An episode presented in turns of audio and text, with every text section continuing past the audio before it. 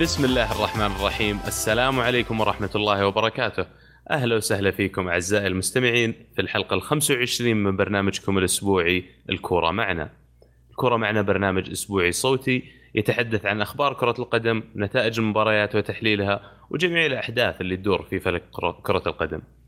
نحب نعرف بالحضور. أول شيء معنا عبد العزيز المعيقل. يا هلا وسهلا. عمر اليوسف. هلا والله. ومحدثكم عبد الله الراشد. الأسبوع هذا كان عندنا فائز يتهيألي بدوري التوقعات، ولا يا عزيز؟ أي نعم صحيح. الأسبوع هذا فاز معنا صديقنا علي آه، الذي حقق خمس نقاط. آه، توقع دورتموند فوز على بروسيا مونشنغلادباخ، توقع صحيح ثلاثة واحد. أيضا توقع فوز تشلسي، من الأق... من القلائل اللي توقع فوز تشلسي، وأيضا توقع فوز اليوفي. فبالنتيجة هذه حصل على خمس نقاط. مبروك لصديقنا علي، حظ أوفر البقية. أنا زعلان صراحة. أنت ما أرسلت في عنده تحفظات يا عمر؟ آه في في تويتي موجودة. أنا ما وصلني شيء. الأسبوع هذا عندنا الدوري الإسباني. خيخون يصقع ريال سوسيداد خمسة واحد، نتيجة عريضة يعني. خيخون قبل الأخير ظاهر في الدوري. وعندنا برشلونة يفوز خارج أرضه اثنين واحد على ملقة. عزيز شفت المباراة؟ اي والله. آه الجدير بالذكر ان برشلونة كان بدون بي كي آه بسبب الايقاف.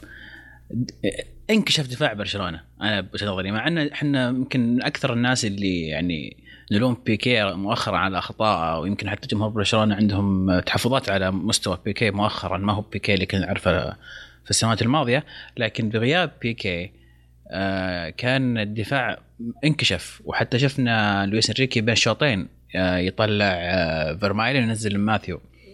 فحتى هو تحس انه في في مشكله في الدفاع، في خلل في الدفاع. حتى هدف هدفهم الهدف الاول اللي سجلوه كان هدف هدف ملقة هدف ملقة هدف ملقة وقاعد يخلصها و... بالضبط. هدف و... ملقة كان يعني الاربعه ترى كانوا كلهم اول مره يلعبون مع بعض، اللي هو شو اسمه أليكس أليكس فيدال، وعلى اليسار كان أدريانو, أدريانو. مع فيرمايلين. ترى كانوا كلهم أمر يلعبون مع بعض. لكن هذا يشكل لك أهمية، يوريك أهمية بي كي في في في دفاع برشلونة في رأيي. طب يعني. اسمح لي أوجه لك سؤال بس. تشعر أن ما سجلوا أهداف كثير في المباراة، سجلوا هدفين بس برشلونة، كان بسبب أن دفاعهم ضعيف؟ أه لا، النقطة أن أن شفنا منير هو اللي بادي بسبب غياب نيمار غياب نيمار إصابة. فأعتقد إن يعني يمكن هذا لها دور. لكن لا تنسى أنهم طبعاً لاعبين لاعبين مباراة أتلتيك بلباو كانت في وسط الأسبوع، وكان احسب يوم سفر راجعين من السفر، فقد تكون الموضوع موضوع إرهاق يعني. عمر طيب، أنت تشوف إن اللعب بمنير الحدادي هو سبب ضعف هجومهم؟ الخطة كلها يعني كان لاعب خمس لعيبة كلهم هجوميين، ما حد يمسك الوسط. يعني عندك نيستا، أرض توران، منير وسواريز وميسي، فما حد يسوي بالانس في الوسط. يوم دخل راكيتتش الشوط الثاني شفنا مستواهم تحسن، وبدأوا الهجمات بدأت تضبط يعني بالنسبة لهم. بس شفنا أرض توران يعني من بدأ يلعب معاهم قاعدين يلعبونه في الوسط تقريبا، مكان راكيتتش يلعب دور قريب منه كثير. ما تحس إنه يعني ممكن يصير بديل مباشر له؟ لا لا، أنا أشوفه هو بديل مناسب لأنيستا أو مركز أنيستا في في الوسط اللي متقدم بي اللي بيصنع. راكيتش تقدر تقول اللي هو اللي مشط، اللي هو الباكس تو باكس ميدفيلدر. جميل. عندنا إسبانيول بعد تعادل على أرضه اثنين اثنين مع فيريال، وغرناطة يفوز ثلاثة اثنين على خيتافي. رايو فاليكانو فاز ثلاثة صفر على سيلتا فيجو. وبالباو اللي شفناه الأسبوع الماضي ينهزم، أو في نفس الأسبوع المدويك خسر ضد برشلونة بنتيجة عريضة، يرجع يفوز على إيبار خمسة اثنين. إيش رأيك يعني في المباراة عزيز؟ والله شيكم زعلوا بالباو، لكن بالنسبة لي اللي يذكر في مباراة أدوريز جاب هدفين كل واحد يقول أنا. يعني أهداف أدوريز سجلها، طبعا أدوريز يعني كل ما يكبر كل ما يتحسن ما شاء الله اللاعب هذا.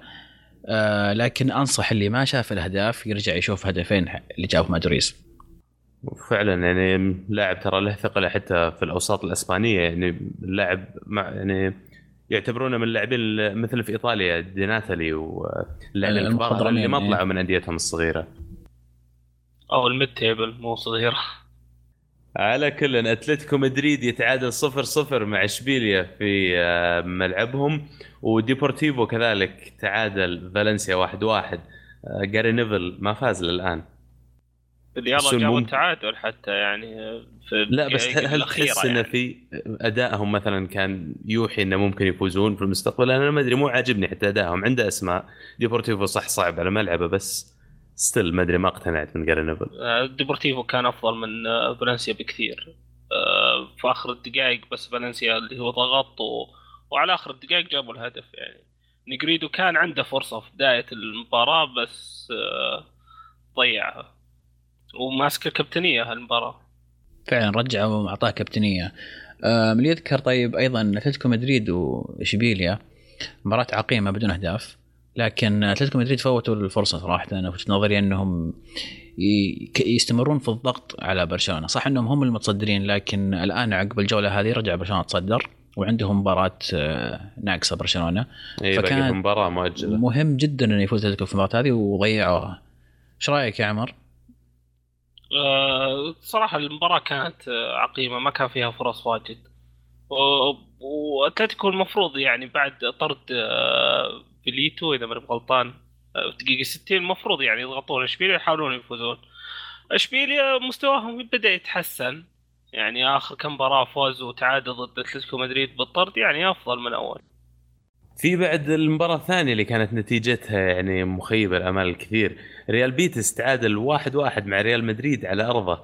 شفنا أول تعثر لزيدان كمدرب، وأتوقع هذا للناس بيركزون عليه كثير ويقولون بعد أن زيدان ما قد فاز لا كمدرب كاستيا ولا كلاعب ولا كمدرب الآن في ملعب بيتس. فايش رايك عمر؟ هل تحس أن أداء مدريد كان يعكس نتائج المباريات اللي قبل؟ آه الهجوم صراحة كان عندهم فرص واجد، مدريد كان عندهم فرص واجد يخلصون المباراة ويعني ينهونها من بدري حتى، بس إنه حتى بعد الهدف ما ما قدروا يمسكون نفسهم، يلا جابوا الهدف. حتى كريستيانو كان عنده كم من فرصة إلا بيمزعها ومو براضي يحطها حط. كان عنده انفراد إذا ما أنا غلطان شاتها حول علم الركني يعني. يا ساتر. يحسب لا ننسى تفوق أدان حارس بيتس، كان في يومه وشاء الكور كثير ترى من هجمات مدريد، كان يعني كان نجم المباراة.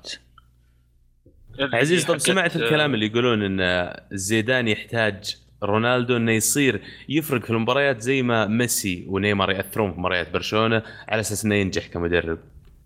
ما سمعت الكلام هذا صراحة، لكن طبيعي لما يكون عندك لاعب باسم رونالدو أو بمستوى رونالدو تتوقع منه إنه, إنه يخلق لك شيء من لا شيء. كلاعبين المميزين هذول اللي إيش يخلي اللعيبة هذول مميزين؟ إنهم من ولا شيء في لحظة يقدر ينهي لك المباراة يفوز في المباراة.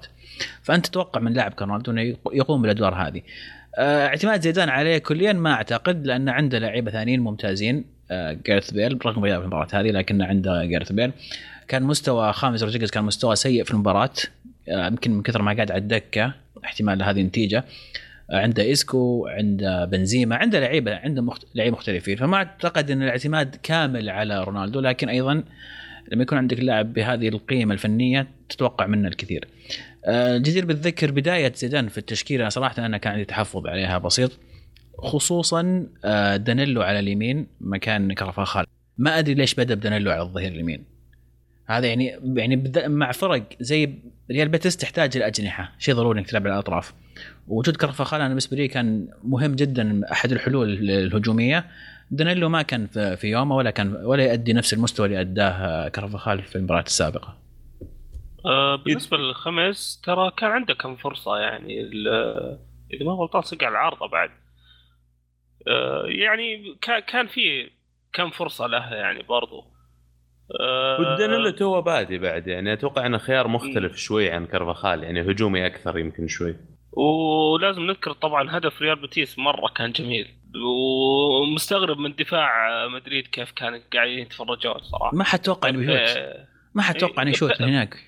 بس بيب يعني قاعد يناظر اللاعب، قاعد يحضر على الكورة وما هو قاعد يسوي شيء.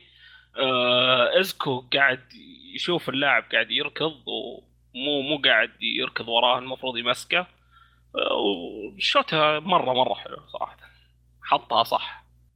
عندنا باقي مباراة واحدة في الجولة هذه، ليفانتي بيستضيف لاس بالماس، المفروض يلعبون اليوم لكن ما بعد طلعت نتائجها.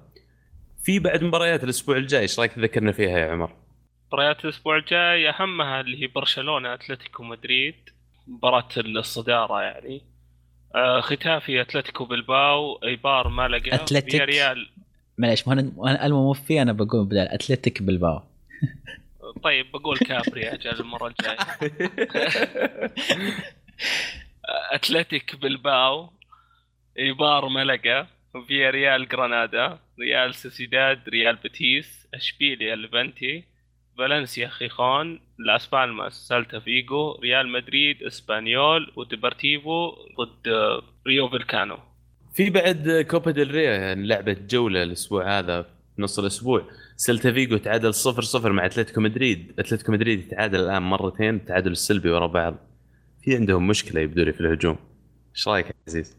بس الأسبوع اللي قبله ترى فايزين ثلاثة، فما أدري، أعتقد يعني تصير تعرف في مباريات أحيان في الهين في في الكوبا أعتقد ما كانوا داخلين في يعني بنفس الطموح أو نفس الحماس اللي كانوا يلعبون فيه في الدوري، لكن أعتقد في الدوري ما أعتقد في مشكلة، يمكن مباراة إشبيليا يعني حالة استثنائية فقط. طب عمر، ما تعتقد أن الفرق لما تتعادل خلينا نقول واحد واحد ولا اثنين اثنين عموما بنتيجة إيجابية تحس أنه سهل أنك تصلحها، لكن لما تتعادل صفر صفر مباراتين ورا بعض تحس بدأت تصير عندك مشكلة زي ما نيو؟ لا بالعكس، كل ما صار عندك كلين شيت أفضل من أن يكون فيك يسجل فيك أهداف. يعني مشكلة الهجوم ممكن تنحل بس الدفاع شف عندنا يعني. في بعد أتلتيك بلباو خسر واحد اثنين من برشلونة، لعبوا مرتين ورا بعض صاروا الآن واثنينهم خسروا فيها. أتلتيك بلباو ما لهم حظ يبدو لي. فالنسيا تعادل واحد واحد مع لاس بالماس، وإشبيليا فاز اثنين صفر على ميراندس. في بعد جولة ثانية يبدو الأسبوع الجاي يا عمر، ولا الإياب بيكون اللي هو الأربعاء والثلاثاء أو الأربعاء والخميس إذا ما غلطان. بعد مباريات الجولة هذه طبعا جدول ترتيب الدوري الإسباني، صار برشلونة في المركز الأول بثمانية وأربعين نقطة من عشرين مباراة، أتلتيكو مدريد المركز الثاني بثمانية وأربعين نقطة بعد لكن من واحد وعشرين مباراة، برشلونة عندهم مباراة زيادة. ريال مدريد ثلاثة وأربعين نقطة في المركز الثالث من عشرين مباراة، بعد بقالهم مباراة على أتلتيكو مدريد حتى لو فازوا فيها ما راح يجيبونهم. أتلت في ريال في المركز الرابع بواحد وأربعين نقطة من واحد وعشرين مباراة، إشبيليا في المركز السابع، وفالنسيا في المركز الحادي عشر بثلاثة وثلاثين نقطة وخمسة وعشرين نقطة على التوالي. في الدوري الإنجليزي الأسبوع هذا مباريات جميلة وأهداف مرة كثير، يعني من أجمل الجولات في الموسم هذا، مع أن فريقي خسر بس معليش. في ليفربول فاز خمسة أربعة على نورويتش في مباراة مجنونة أقل ما يقال عنها بملعب نورويتش. آه شفت المباراة عمر؟ مباراة مرة مجنونة، بداية الويكند تسعة أهداف، شيء جميل جدا. أه بس اللي ينقال يعني الدفاع ما كان موجود في المباراة هذه ظاهر، شكرا كله. هذه هذه مشكلتي، يعني هذه مشكلتي مع المباراة، يعني صح إن حماس وآخر الدقائق وأهداف بس مو معقول. وش الدفاع وش الدفاع من فريقين كلهم شيء شيء يعني أبجديات الدفاع، اللعيبة لحالهم وأخطاء دفاعية وأسست عكس تسوي أسست بالعكس و أشياء غريبة صراحة في المباراة هذه. كل شيء شفناه في المباراة هذه. لا وليفربول من بعد ما جاء كلوب قاعدين نشوفهم في مباريات كثير يعطون مستوى طاقة عالي جدا، يحرثون الملعب حرث، فشفنا عندهم مشاكل إنهم يجيبون نتائج ورا بعض، دائما تلقاهم يفوزون يخسرون يفوزون ويخسرون، مثلا صعب إنهم يجيبون مباراتين ولا ثلاث مباريات ورا بعض استمرارية في الفوز. تحس إن المستوى العطاء من ناحية الطاقة قاعد يأثر عليهم في هذه الناحية يا عزيز؟ لا ما أنا أحس المشكلة ما زالت في ليفربول الدفاع كخيارات كخيارات تنظيمية وأسماء في في المنطقة الخلفية. أربع أهداف من نورويتش، لو ترجع تشوف الأهداف أهداف يعني سخيفة، يعني أنا متأكد إن الحين كلوب زعلان، ولو تشوف المباراة كان كان زعلان جدا على فريقه لأن الأداء كان سيء، ومو بأول مباراة اللي ليفربول يستقبل كمية من الأهداف، يعني تعتبر كمية كبيرة من الأهداف يعني. فأعتقد كلوب لازم يرجع وينظم دفاعه، ولو يمديه في الآن فترة الشتاء يتعاقد مع أحد المدافعين الكويسين يصد الثغرة الدفاعية يكون ممتاز. وحارسهم أنا ما أتفق أن منيول يعني هو الحارس مناسب لليفربول صراحة. طيب يا عمر أنت ما تحس أن نورويتش سجل أربع أهداف لأن هجومه متميز يعني ما هل فعلا تلوم دفاع ليفربول كذلك؟ دفاع ليفربول هين مع حتى الإصابات اللي عندهم يعني عندهم إذا ما نبقى غلطان سكيرت المصاب كولوتوري قاعد يشوفه يلعب أساسي فا أوكي الصفقة أتوقع يحتاجون الدفاع من ممكن زي سوبتيتش ولا هل من هالطين المدافعين. أنا صدق ما عندهم أحد قائد في الدفاع من أيام ما طلع كارجر. الشيء الوحيد اللي يذكر للدفاع بسونج سجل هدف وحلو هدفه بعد الهدف مرة جميل. أنا بالنسبة لي أحلى هدف في المباراة كويس ممكن هدف فيرمينيو يعني. إيه لا لا في المباراة نفسها إيش دعوة يعني أحلى هدف في الموسم. ننتقل لمباراة توتنهام صراحة. في المباراة اللي بعدها عندنا مانشستر يونايتد يخسر في الأولد ترافورد واحد صفر ضد ساوثهامبتن. أيه. هدف جاء في آخر دقائق دقيقة سبعة وثمانين شفنا وورد حاليا عادتها القديمة ها. إيه وشفنا وورد براوس من جديد مباراتين وثلاث مباريات ورا بعض كلها من كرات ثابتة يا جول يا أسيست. طبعا الانتقال الجديد لصفوف ساوثهامبتون لاعب أنا أقدره كثير خدمني في الفانتسي تشارلي أوستن. وش رأيك فيه؟ والله كان ممتاز الموسم اللي فات مع كيو بي آر. أنا استغربت الصيف ما حد جابه صراحة. ليش ما خذه يونايتد يعني. ليش ما خذه يونايتد الحين بالضبط؟ يونايتد كان يحتاجون اكثر من ساوثهامبتون ما ادري ليش ما ما تصرفوا يعني. تقدر تجيبها بالاعاره على الاقل. ايش رايك في العقم الهجومي اليونايتد يا عبد الله؟ ومع يرجعوا يانوزاي على فكره يعني اي بس يانوزاي ما ما اتصور انه هو حل الاهداف. انا اقول مشكله معليش يعني وش اللي يانوزاي ودي دورتموند مش دورتموند تقوم ترجعه. في واحد ثاني يعني... الالماني قاعد يسجل اهداف كثير وفوقكم رايحين له شكريتو. يعني أنا أشعر أن مان يونايتد مرت عليهم حقبة أو أن مر عليهم جيل من المهاجمين ممتاز. مر عليهم فان بيرسي فالكاو شكريتو كان عندهم يعني بغض النظر عن فالكاو وفان بيرسي راحوا ما نجحوا في الأندية اللي بعدها لكن وجودهم في الفريق كان له ثقل وكانوا يجيبون لك أهداف في الموسم. الآن انتبعتهم وجلست ما عندك بديل ما وقعت مع أحد آخر. انحديت أنك تروح تشتري واحد زي مارتيال بخمسين ولا خمسة وخمسين مليون لأن ما كان في أحد موجود في السوق. هم توقع طمعوا بلاعبين زي بنزيما ولا هيغواين لكن أنا أشعر أنك ما تبيع بالطريقة هذه لاعبين أو ثلاثة في مركز واحد إلا إذا كان البديل جاهز وأنت وقعت معه من البداية. طب يعني روني الآن آه مارتيال آه الفريق الآن بالعناصر اللي عنده ما يقدر يسجل هدف على ساوثهامبتون. واضح ان فانغال له دخل مباشر بال بال بالسبب هذا لان عندهم كذلك لا تنسى على الطرف ديباي بعد يعني كان يسجل اهداف كثير شفناه الموسم الماضي هداف دوري هولندي فانت جبته الان ومو قاعد يسجل معك. ما اتصور ان مشكله من اللاعب قد ما هي مشكله يا اما اسلوب الفريق ولا اسلوب تدريبك لان اللاعبين ما ودهم يلعبون. فانغال كل ما طلع واحد عنده مثلا صار عنده شويه اتيتود خلينا نقول يصير عنده مشكله معه. مرات لازم تسمح للاعبين يصير عندهم غرور لان كل لاعب كبير الا تلقاه شوي مغرور ولا ما يصير يعني نجم. وبرضه التكتيك فانغال ترى يعني يقتل يقتل اللعيبه اللي عنده فرصهم. لو تشوفها المباراه كلها كلها شوتات من برا المنطقه يعني وين روني على لينغارد اجتهادات و... شخصيه كلها فعلا. اي بالضبط يعني ما ما في هجمه كانت مرتبه لهجمه واحده وانقطعت كانت بين روني وماتا ومارتيال. كانت لعبه حلوه صراحه. لا ومشكلتك اللاعبين لازم دائما يبغون يلعبون الفنيلة. يبدو لي أن فانغال زي ما قلنا كذا مرة قبل أيامه معدودة لكن أهني إدارة مانشستر يونايتد على موضوعيتها وما يتسرعون في إقالة المدرب زي أندية أخرى يعني. هاي كانها دقة والله يتعتبرها لكن هي أندية كثير تشيل مدربينها عليها. على العموم عندنا ساندرلاند تعادل إيجابيا مع بورنموث واحد واحد. وست بروميتش ألبيون يتعادل صفر صفر مع أستون فيلا. وليستر متصدر الدوري وفريق عزيز يفوز ثلاثة صفر على ستوك سيتي. شو رأيكم يا شباب؟ يقدرون يسوون الدوري السنة هذه؟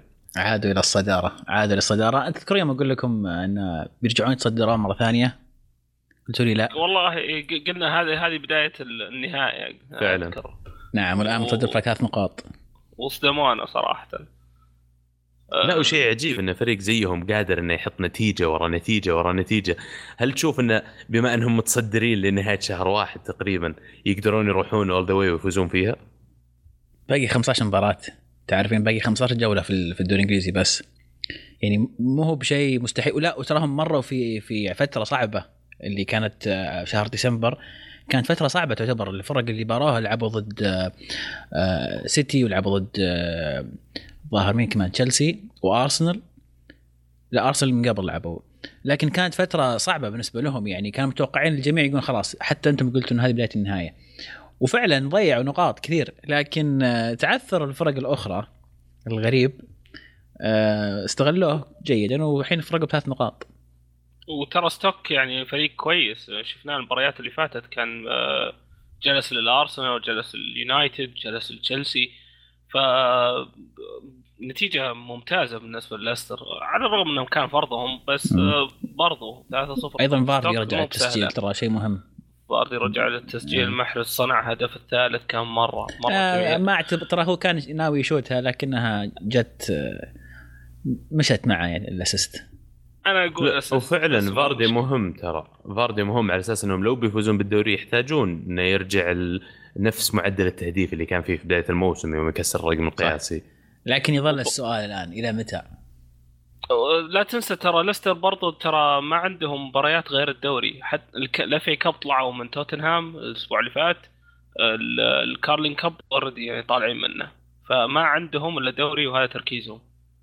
ف... ورانيري عجبني أسلوب تعامله مع الموضوع، كان دائما يقول لما يسألون عن الدوري بدري في الموسم كان يقول إحنا بناخذها مباراة مباراة، أنا بحط لنفسي أهداف، لا وصلت الهدف راجعت الهدف، إذا إني وصلتها بدري مرة برفع الهدف. فالآن هدفهم يبدو لي تشامبيونز ليج، إذا جاب عدد معين من النقاط مثلا لقى نفسه عنده ستين خمسة وستين نقطة، وقتها ما أتصور إن في سببين منعنا إنك تحلم بالدوري. والله ممكن. أنا الآن الآن إحنا في نهاية شهر واحد ومتصدر بفرق ثلاث نقاط، آه ممكن، ليش لا؟ أنا أنا أصبح ممكن. واتفورد بعد يفوز على نيوكاسل اثنين واحد، آه كريستال بالاس يخسر واحد ثلاثة من توتنهام. آه عمر كنت تحكي لي عن الهدف أنت. آه مباراة كانت مرة حلوة، آه كريستال بالاس كانوا من بداية المباراة ضاغطين توتنهام و... وكانوا يستاهلون إنهم يسجلون أكثر من هدف واحد. الهدف طبعا جاء عن طريق اون جول من فورتونغن، بس كان في فرص قبلها لزاها وبانشون اذا ما غلطان اسمه بانش يعني بانشن. كريستال بالاس فريق مو بسهل الموسم هذا، ويعني النتيجه ما تعكس المباراه. كان في ارتده وجاء هدف كين، ووقتها رجع توتنهام في المباراه.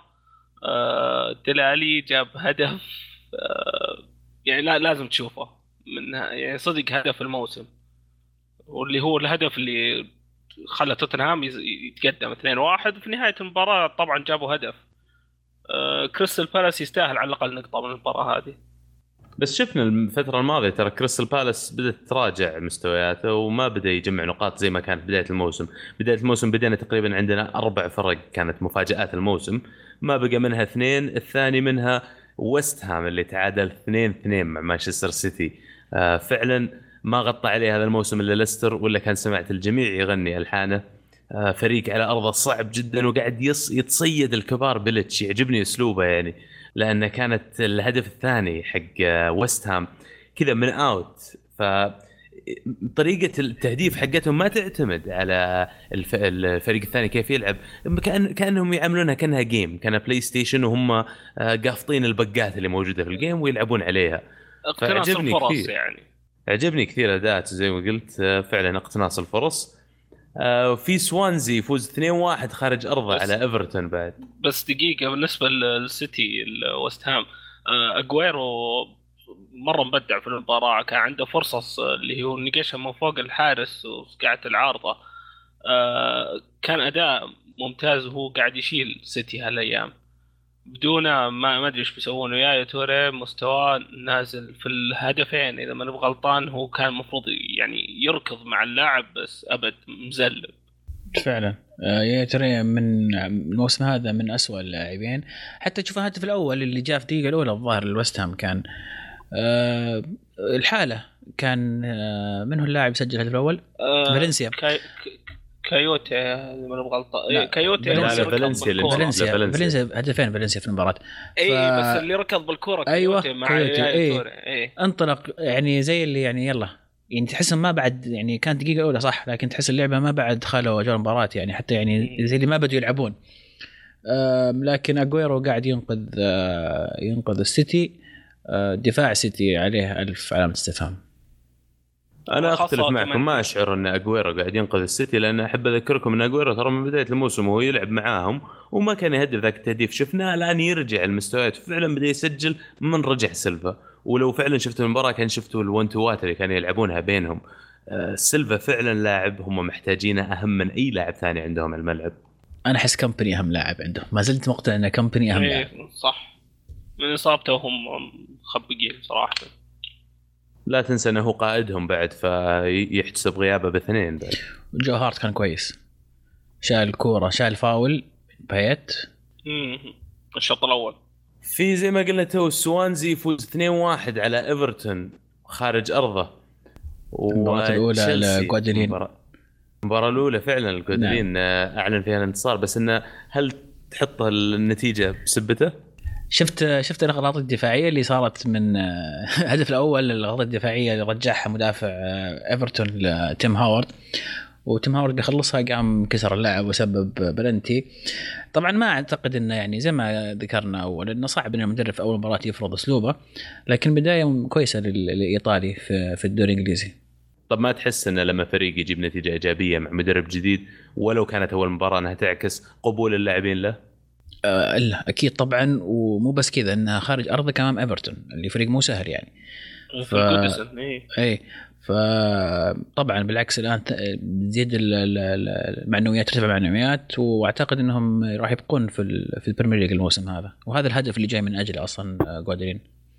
عندنا بعد في مباراة ديربي لندن تشلسي يفوز واحد صفر على أرسنال في الأميريتس. مبروك عمر تستاهلون. هارد لك يا عبد الله. مبروك عمر هردك ما يجيكم. يلا احكوا لي احكوا لي من يبي مني ودي يبدا. انا اقول عبد الله تفضل يا عبد الله فريق الخسران. أه بصراحه اول شيء يستاهلون يفوزون مو مو شرط يستاهلون خلينا نقول عشان الاداء حقهم قد ما انه اذا احنا بنلعب كل مباراه زي كذا اول ثلاث اربع خمس دقائق تجينا فرصتين او ثلاث فرص محققه للتسجيل وما تسجلها بعدين تجي دقيقة عشرة ولا خمسة عشر ولا عشرين وتصير كعة يا كرت أحمر يا هدف تستقبله بدري طبيعي إنك بتخسر. لما تلعب بفلاميني محور وفجأة تلقاه قدام المرمى وتجيه كور ولا أسهل منها تبغاها تطيح الجيرو بس إنه جيرو طلع مرت ساكر أخذ كرت أحمر. ولو شفتوا بعد التاكل حق مرت ساكر اللي خذ فيه الكرت دييغو كوستا التفت على حكم الراية. أنا ماني فاهم ليش التفت على حكم الراية. نشوف يعني. متسلل ولا لا؟ طيب أوكي بتشوفه متسلل وش بيهمك؟ بيسحب رجله إذا متسلل بيسحب رجله مو مو بكاسرة. يا أخي أنت لو حتى لو إنه مو متسلل اسحب رجلك لو ما تقدر تجيب الكورة جول ولا كرت أحمر. يعني أنت لسه عندك حارس زي بيتر تشيك وراه أعطيه أعطي الحارس فرصة أعطي صدق فرصة يجرب يصد الكورة. بس اما انك ترمي نفسك يعني واستغرب انه مرت ساكر لما تصير انت قائد الفريق اي وعندك ذا الخبره كلها. انا على فكره من المناصرين بالعكس مرت ساكر لكن كنت انا اقول ان خبرته الكبيره كانت مهمه بالفريق لكن تسوي اخطاء زي كذا لا يا حبيبي هذا ما تدل على خبره يعني. فاحنا تصير ترى احسن مدافعين تصير في احسن مدافعين واكبر مدافعين فجاه كذا لانك انت تحتاج تتخذ قرار في جزء من الثانيه فأحيانا تتخذ قرار غلط. نادرا ما تصيرهم أفضل مدافعين اللي يتخذون الأقل قرارات الخاطئة وهذا يخليهم أفضل مدافعين. أنا مية بالمية معك لكن إحنا نلعب خط دفاع قريب من نص الملعب مرة هاي الديفنسيف لاين فلما تلعب واحد زي مرت ساكر لازم يكون ما يسوي ولا خطأ ولا كل كورة ورا المدافعين بتصير جول. إيش بتسوي إذا لعبت مرت ساكر ضد برشلونة إذا جاك ميسي ونيمار يكسرون الأوفسايد ما راح تقدر تسوي ولا شيء. فأنا باعتقادي لازم يطلع مرت ساكر لازم يطلع في الميني. آه الأوكس صراحة أنا زعلان عليه شوي آه لأنه ممكن نجيب قيمة لو بعناه وممكن نوقف لاعبين بداله لكن آه تشيلسي يستاهلون. وش رأيك أنت يا عمر؟ خل... خلني أسألك بس دقيقة قبل العمر خلني أسألك آه أنت مع خروج جيرو وبقاء وبقاء آه والكت ولا آه كنت تفضل خروج والكت وبقاء على جيرو؟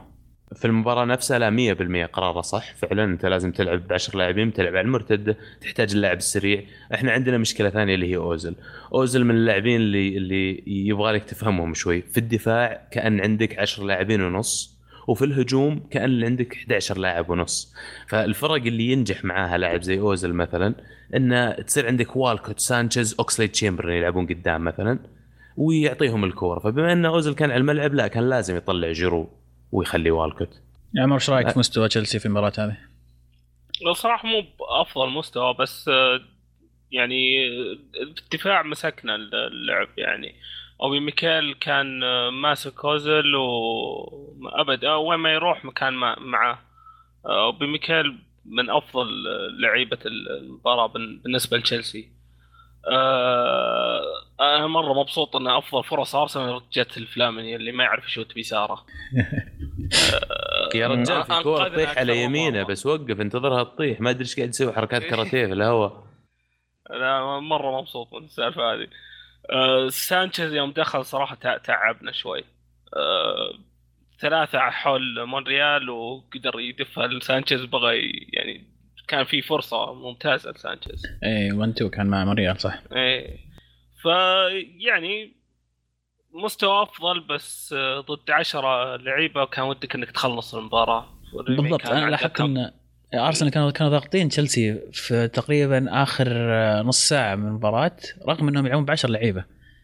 هذا طبعا يدل على شيئين بالنسبة لي أنا، مثلا يعني قوة قوة أرسنال وتنظيم أرسنال ورغبتهم في إنهم يجيبون التعادل رغم إنهم ناقصين، وتشيلسي ما عندهم شخصية في المباراة هذه. ما ما في ثقة. بالضبط. بعد اللي صار شخصيتك إيه إيه ما ما في ثقة. فهذه المباريات اللي تعطيك الثقة هذه بعد الفوز شوي شوي صح. تجي صح. لا وسانشيز يا اخي فرق كثير في اللعب يوم نزل فعلا. إيه. وكذا كوره ترى ما بكره واحده اللي بغى يسجل فيها، في كورتين وثلاثه طاحت قدام مرمى قاعد تضرب في مدافعين وتنشات على المرمى وصارت خنبقه كثير، بس ما رضت الكره بعد تدخل جول. يعني كان البلوكينج كويس بالنسبه للمدافعين عندنا. عبد الله حظوظ ارسنال الان في الدوري والله بعد المباراه هذه يعني حرام. تشيلسي في أسوأ مستوياته خلال الخمس سنين الماضيه تقريبا او الست سنين الماضيه ومو قادر تفوز عليه. الان ليستر متصدر، انت ورا مان سيتي، صرت في المركز الثالث، كانت فرصتك انك تتصدر من جديد ضيعتها. يعني ما ادري وش اقول. المشكله فريقنا العاده النص الثاني من الموسم يشد حيله ويجيب، شفناه يجيب مرات خمسة عشر مباراه ورا بعض انتصارات كلها ويعوض يكون في المركز السابع الثامن ونرجع المركز الثالث مثلا. فالموسم هذا يبدو لي إذا كمل على نفس السيناريو إحنا فاقدين سانتي كازولا، فاقدين لاعبين مؤثرين كثير في الفريق. رجعت سانشيز ممكن إذا قدر إنه يحافظ عليه ويلعب لنهاية الموسم بنفس الأداء اللي كان يلعب فيه خلال سنة ألفين وخمسة عشر كاملة، ما أشوف إنه في سبب يمنع إنه نرجع المركز الأول. هو يعني تطلعوا من الشامبيونز من برشلونة وتركزون على الدوري. والله شكلها كذا. مباريات الإعادة طبعا كانت في الأفي كاب بعد الأسبوع الماضي. توتنهام فاز اثنين صفر على ليستر، وليفربول يفوز ثلاثة صفر على إكستر سيتي وبذلك يتأهلون للدور اللي بعده. في عندنا مباريات الأسبوع الجاي بعد في الأفي كاب في جولة ولا يا عمر؟ اللي هي الأسبوع الجاي بتكون في أهمها ديربي كاونتي ضد مانشستر يونايتد، كولتشستر ضد توتنهام، أستون فيلا ضد مانشستر سيتي، أرسنال ضد بيرلي، ليفربول ضد وست هام، وام كي دونز ضد تشيلسي. هذه البطولة اللي فينجر ينتظر يبين ينفوز فيها عشان يقول ها ترى جبت لكم بطولة. كأنك تتشكى كأنك تتشكى من فينجر يا أخوي. لا أنا بس أتشكى من الأسلوب لا أكثر ولا أقل. المشكلة ما في فلوس لا في كاب، هذا اللي رافع عن ضغطي يعني. في الكابيتال ون كاب بعد الأسبوع الجاي في جولة ستوك سيتي بيستضيف ليفربول ومانشستر سيتي بيستضيف إيفرتون. هذه نص نهائي الكابيتال ون كاب. الفائز الإياب بالضبط اللي يتأهل منهم بيتقابل على النهائي.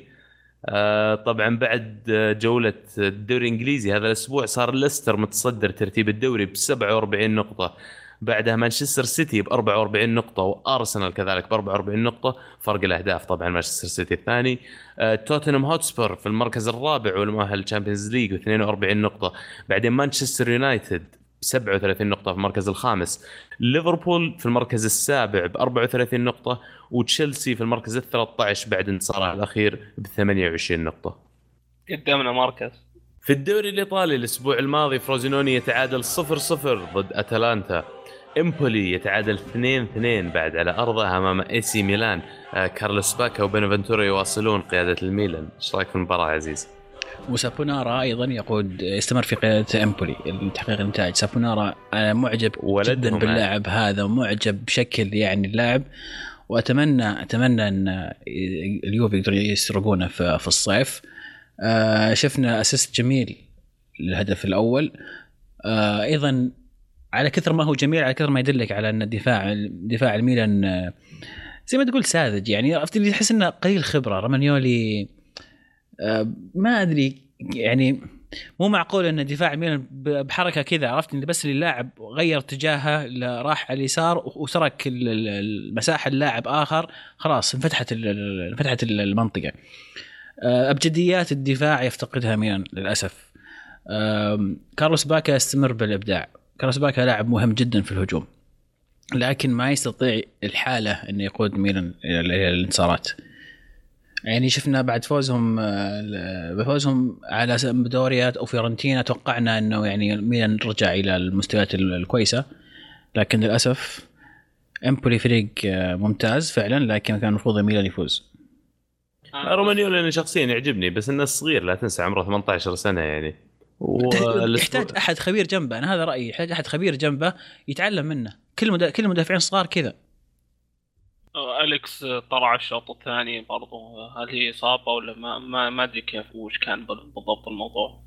آه في مشكلة بعد هذا الأسبوع أنا أبغى أسألكم عنها، إيش قصة المكرونة؟ مكروني مسجل ولازانيا مسجل، الدوري الإيطالي نجيها بعد شوي نجيها بعد شوي.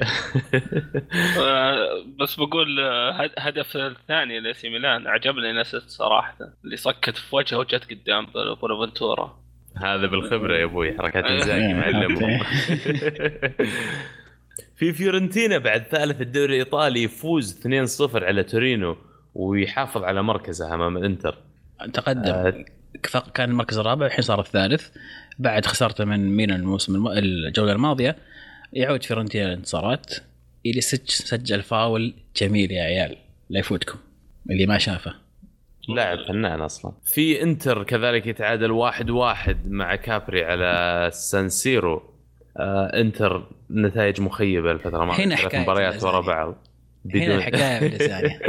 ما هو إمبولي إيسي ميلان مسجل مكروني بعد مكروني نعم إيه، وهنا بعد صارت اللازانيا في السانسيرو يقولون في انتر المباراة الثالثة ما يقدر يفوز. هل تحس عندهم مشكلة في الدفاع ولا مشكلتهم في الهجوم مو قادرين يسجلون أكثر؟ لا أنا أشوف مشكلتهم في الهجوم الأساسية. كاربي كان عندهم هدف ترى صحيح ألغي، هدف الإنتر لو تشوفه يعني كان زي ما علي قلت لك خنبقة يعني كملها يعني قدام المرمى، هدف حتى ما كان يعني صناعة جميلة. انتر يفتقد الاستقرار في التشكيلة، مانشيني مو راضي يستقر تشكيلة معينة إلى الآن، وترى لحد يعني يقلل من أهمية الاستقرار في التشكيلة. ترى مهم جدا إنك خلاص ما تعرف إنك دائما تلعب مع نفس ال إحدى عشر لاعب أو يعني أو العشر لعيبة، إذا أنت ال إحدى عشر تعرف كل لاعب كيف يفكر، تعرف وش يفضل، تعرف قدرته، تعرف سرعته، تعرف كيف يفكر، وين يحط لك الكورة، وين تفتح له. ترى مرة مهم الاستقرار في الفريق، وانتر ما عندهم شيء هذا. كل أسبوع نازل تشكيلة جديدة مانشيني، فإلى أن يستقر التشكيلة وإلى أن يضمون لاعب عنده إبداع في وسط الملعب راح يستمر المشاكل هذه. عمر وش تحس طب نوعية اللاعب اللي فعلا محتاجينه انتر، وهل ممكن يتعاقدون مع أحد خلال جانيوري ولا بينتظرون للصيف؟ هو هو صدق يحتاجون صانع لعب. مهاجمين عندهم عندهم يوفيتش، عندك إيكاردي، وعندك بلاسيو، كلهم يعرفون يخلصون الهجمة، بس صدق صانع اللعب اللي طراز عالي يعني هم توهم بايعين كوفيتش، هو اللي هو اللي صدق ناقصهم. ف... بس ما حتى انهاء الهجمة ترى ما هو يعني انت لو تشوف الفرص اللي, اللي عندهم ترى يعني كثير كثير، حتى مباراة اللي قبلها فرص سخيفة مفروض أي مهاجم مقتدر يسجلها. يعني يعني إيكاردي كان الآمال عليه، لكن إيكاردي ما هو ما هو بذاك المهاجم اللي تقول يعني يسجل لك السنة هذه بيسجل لك فوق العشرين هدف. بس برضو عندك يوفيتش وبلاسيو، يعني المفروض يعني إذا واحد ما أدى، واحد من الثلاثة بيأدي منهم يعني. لكن أنا دفاعيا هم كويسين، عندهم عندهم يعني رغم الأغلاط البسيطة اللي تصير، لكن يعني إجمالا ك كهمدانوفيتش ممتاز، قد يكون أفضل حارس في الدوري الإيطالي الموسم هذا على قد ما شال الكور. إضافة إلى ميراندا ومورييلو في الدفاع، دفاعهم مو كويس يعني، لكن هجوميا المشكلة والاستقرار. عندنا لاتزيو بعد تاسع دوري إيطالي في مواجهة الست نقاط مع كييفو المركز العاشر، فاز عليهم أربعة واحد. كويس إنهم رجعوا للفوز. لاتزيو له ست مباريات ما ما خسر، تعادل فوز تعادل فوز الظاهر. أهم شيء إنهم رجعوا للفوز. تشوف تذبذب مستوياته هذا اللي قاعدة تصير. الراجع الاستقرار التشكيلة بعد اللي تكلمت عنه. مشكلة لاتزيو ذكرناها أيام في الصيف، إنهم ما جددوا أي، ما جابوا أي لعيبة جديدين، ما ضموا للفريق أي أي إضافات، رغم إنهم كانوا على كانوا المركز الثالث ويجوا يشاركون في الشامبيونز ليج وراح المركز، وكانوا بيشاركوا في كأس السوبر الإيطالي أيضا، ولا أضافوا أي تعزيز للفريق. رئيس النادي على ما يبدو قعيط زي ما يقولون، ما وده يدفع شيء.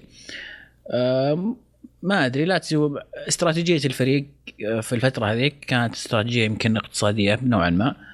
فوز مهم، كان درايفا كان كويس في المباراة، رجعوا لطريق الانتصارات، ممكن أنهم يحاولون يخطفون مركز مؤهل أوروبا ليج، أكثر من كذا ما أتوقع. حتى النتيجة ترى ما تعكس المباراة، يعني الدقيقة سبعين يلا جابوا هدف التعادل، يعني بعد الطرد اللي جاء الكيف. صح، بس دائما احنا نشوف فعلا زي ما قلت الفرق مهما كانت قوية، التغيير الأفضل دائما مهم. مرات حتى لا صار فريق قوي ضروري انك تجدد الدماء على اساس ان الحماس يظل مستمر والرغبة في التقدم تصير موجودة. صح. في نابولي متصدر الدوري الإيطالي، يفوز أربعة اثنين على سامبدوريا خارج أرضه. آه نابولي الموسم هذا صحيح ان فريقهم بس عباره عن أحد عشر لاعب تقريبا اللي معتمدين عليهم بشكل كلي، ويؤكد كلامك عزيز ان الاستمراريه مهمه والتفاهم بينهم، وكذلك ان المزيج اللي عندهم ما بين هيغوين كعنصر هداف والسبورت اللي نقول وراه، الفريق كله يلعب كوحده واحده لهيغوين. آه تشوفي عمرنا قادرين يخلصون الموسم في المركز الاول؟ آه يقدرون، بس آه اتوقع مع مباراتهم مع اليوفي هي اللي بتفرق. أه برضو زيادة على هجوين هامشك مستواه المباريات اللي فاتت، برضو أفضل وأفضل، هدف هدفين ولا هدف إذا ما غلطان جايبها في المباراة هذه، وصانع الهدف الأول. صح، عودة القائد يعتبر يعني مهمة، هامشك إن المستوى يكون أه مع مستوى الفريق بشكل عام. كانوا يفتقدون إلى إلى إلى يعني إلى الإيجابية اللي يعطيها هامسك في آخر مباريات، لكن شفناه رجع في المباراة هذه و... أو مو في مباراة، حتى في آخر كذا مباراة قاعد يفرض نفسه هامسك اللي كنا نعرفه أول في نابولي. في باليرمو كذلك فوز أربعة واحد على أودينيزي، وهيلاس فيرونا يتعادل واحد واحد مع جنوة، بولونيا يفوز خارج أرضه اثنين صفر على ساسولو، ويوفي يوفي الفريق العائد بقوة والمركز الثاني يفوز واحد صفر على روما في اليوفنتوس ستاديوم. شن طبعك عن المباراة عزيز؟ مبروك أولا. الله يبارك فيك. اليوفي وش يقدر أقول عن فريق يفوز إحدى عشرة مباراة متتالية؟ شيء جميل ما سوينا إلا أيام كونتي، كان الرقم حقنا اثنتي عشرة مباراة، يعني باقي مباراة ونعاد الرقم. لكن في كنت تتابع احد القنوات وفي احد المقدمين كان يقول ان اليوفي افضل فريق في العالم يلعب هذا خمسة اثنين. انا هذه النقطه ما اختلف معاه فيها، لكن الملاحظ ان الان بدات الفرق تحاول تلعب هذا خمسة اثنين. شفنا فرق في الدوري الايطالي بالتحديد الموسم الماضي او اللي قبله، كانوا كلهم بدأوا يحاولون خلينا نلعب هذا خمسة اثنين، والخطه ما هي بسهله. هذا خمسة اثنين ما ما هي يعني صعب على الورق، بسيطه، لكن فعليا في التطبيق في الملعب صعبه. قاعد أقول الكلام هذا عشان أتكلم عن روما. روما بدأ المباراة بطريقة جديدة، لعب ثلاثة خمسة اثنين أو ثلاثة أربعة واحد اثنين، وكان كان أداء الفريق دفاعيا كان كويس، وفعلا قدر إنه يعني يعني نوعا ما يكون سد لليوفي. لكن قوة اليوفي وهجوم اليوفي مكون من ديبالا المبدع وبوجبا اللي قدم أداء ممتاز، آه وخضيرة أيضا كان كويس. مانجوكيتش اللي حرث الملعب حرث ولا يعني كان هو أول مهاجم يضغط على مدافعينهم. آه هذا شيء يفتقده روما في في خطة ثلاثة خمسة اثنين. النقطة أنك ثلاثة خمسة اثنين تبدأ صناعة الهجمة من الدفاع. يعني تشوف اليوفي لاحظ أي أي هجمة اليوفي تلاقي الكرة تمر على بارزالي وبونوتشي وكليني بعدين بدون هجمة لازم دائما الكرة تلاقيها دور وراء عند المدافعين. آه روما كان ينضغط في الدفاع ولا يعرف يتصرف رغم أن دراستي كان في قلب الدفاع. كان هذه فكرة ممتازة جدا وطبقها كونتي في المنتخب أيضا أن دراستي يكون في قلب الثلاثة اللي وراء بحيث أنه هو يكون يصنع من من الخلف. آه لكن روما مستواهم كان كويس في المباراة بشكل عام دفاعيا لكن تراهم دخلوا المباراة واضح داخل المباراة يبغون التعادل كان يبحث عن التعادل وصعب أنك توقف اليوفي عن التسجيل صراحة في المباراة هذه. عمر أنت توافقني الرأي إنه يمكن خطة ثلاثة خمسة اثنين لازم فعلا الفريق يضغط بشكل عالي جدا على الفريق المنافس على أساس أنه تنجح الخطة لكن تحتاج نفس طويل من اللاعبين. تشوف إنه يوفي قادر إنه يكمل على النهج هذا في الدوري والشامبيونز؟ هي هي تحتاج هو الأطراف يكونون ناس نشيطين يعني وين باكس يكونون ما عندهم مشكلة يركضون طول المباراة. عندك ليشتاينر على اليمين ما عنده مشكلة وضعه في السليم بس اليسار نشوف بعض مرات يلعب إفرا ما رجعت أسموها أتوقع وضعهم أوكي. عندنا أليكس ألكساندرو ألكساندرو هو بديل ممتاز الموسم هذا ألكساندرو لكن إفرا هو الأساسي.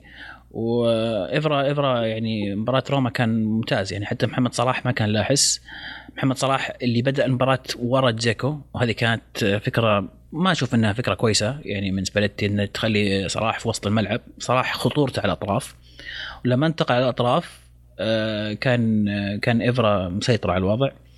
الفكرة كانت أيضا حلوة من سبالتي. نيانجولان لعب وراء المهاجمين اللي كنا متعودين على نيانجولان يلعب كمحور صار يلعب وراء المهاجمين بحيث أنه هو أول واحد يضغط على ماركيزيو اللي اللي كانوا يشوفون أن ماركيزيو هو اللي يصنع ال ال ال الهجمة أو بداية الهجمة من اليوفي. فبدأ اليوفي ما عاد يعطي الكرة الماركيزيو يلعب يلعب الكرة على طول من الدفاع إلى بوجبا إلى خضيرة بدون ما يلعبون مع ماركيزيو. فيعني الفكرة كويسة من سباليتي حلو لأنه بدأ يغير بدأ يحاول أشياء جديدة لكن التطبيق أمام اليوفي كان صعب. وديبالا يا أخي فعلا خرافي يا أخي فريقكم مرة قوي صار الموسم هذا. توقعت أنه بعد خروج الثلاثي في الصيف بيرلو وفيدال وتيفز يعني بيضعف لكن فعلا أليجري بعد ما لف لف لف رجع رسالة على تشكيلة كويسة وقادر أنها فعلا تحسم مباريات كثير زي ما شفنا ثلاثة عشر مباراة الماضية. وأحب أضيف بعد أنه فعلا ثلاثة خمسة اثنين من أصعب الخطط زي ما قلت يا عزيز لأن فان خال حاول يسويها ترى مع مانيو بداية الموسم وفشل فشل ذريع على الرغم أن مانيو ترى لو تنظر لها على مستوى أوروبا فريقهم كتشكيلة كويس والمفروض أنهم يقدرون يطبقون خطة زي ثلاثة خمسة اثنين لكن زي ما تفضلت لو ما عندك التشكيلة المناسبة مية بالمية راح تخسر مباريات كثير. يحسب الأليجري إنه ما عاند. في مدربين يقول لك لا تشكيلتي أنا بلعب فيها خلاص يعني الأليجري أول ما جاء أنا بلعب أربعة ثلاثة واحد اثنين وحاول في البداية ولعب كذا لاعب في المركز هذا ولا مشتري أمور رجع أي ثلاثة خمسة اثنين ما عاند. في مدربين يعاندون يقول لا تشكيلتي بلعب فيها بلعب فيها غصب تضبط غصب. فهذا شيء يحسب أيضا للأليجري فعلا في اعتقادي من أفضل المدربين الإيطاليين حاليا الموجودين في الساحة. آه الأسبوع الجاي عندنا جولة دوري إيطالي إيش رأيك تعطينا إياها يا عمر؟ عندنا كابري آه، عندنا كاربي باليرمو آه، أتلانتا يلعب ضد ساسولو آه، روما يلعب ضد فروسونوني آه، كييفو ضد اليوفنتوس بالونيا يلعب ضد سامبدوريا تورينو, تورينو ضد هيلاس فيرونا اودينيزي ضد لاتسيو نابولي ضد امبولي جنوا ضد فيورنتينا ومباراة ديربي ميلان اي سي ميلان ضد الانتر. في بعد كانت الأسبوع الماضي مباريات كأس إيطاليا نابولي فاز سوري إنتر فاز اثنين صفر خارج أرضه على نابولي ويوفي كذلك فاز واحد صفر على لاتسيو خارج أرضه. يوفي قاعد يكسر الدنيا أشوف في الكأس وفي الدوري. هل يكمل في الشامبيونز على نفس الوتيرة؟ يقولون بواتينج إصابة أخبار طيبة لجمهور يوفي. بواتينج مدافع بايرن هل فعلا أخبار طيبة بعد ما استدحى ميسي؟ والله أنا أسولف مع مشجعين البايرن أفضل مدافع عندهم بواتينج ترى. لا فعلا كانت يعني مزحة ترى في بواتينج من أفضل مدافعين خلال السنة الماضية خلينا نقول في العالم في وجهة نظري أنا. في الأسبوع هذا جولة بعد في كأس إيطاليا يا عمر. آه عندك اللي هو النصف النهائي الجولة أو الذهاب بيكون ضد أليساندريا ضد إيسي ميلان. أليساندريا. و... إيه أنت الخبرة. أنت هذا الإسكندرية المزيفة يعني.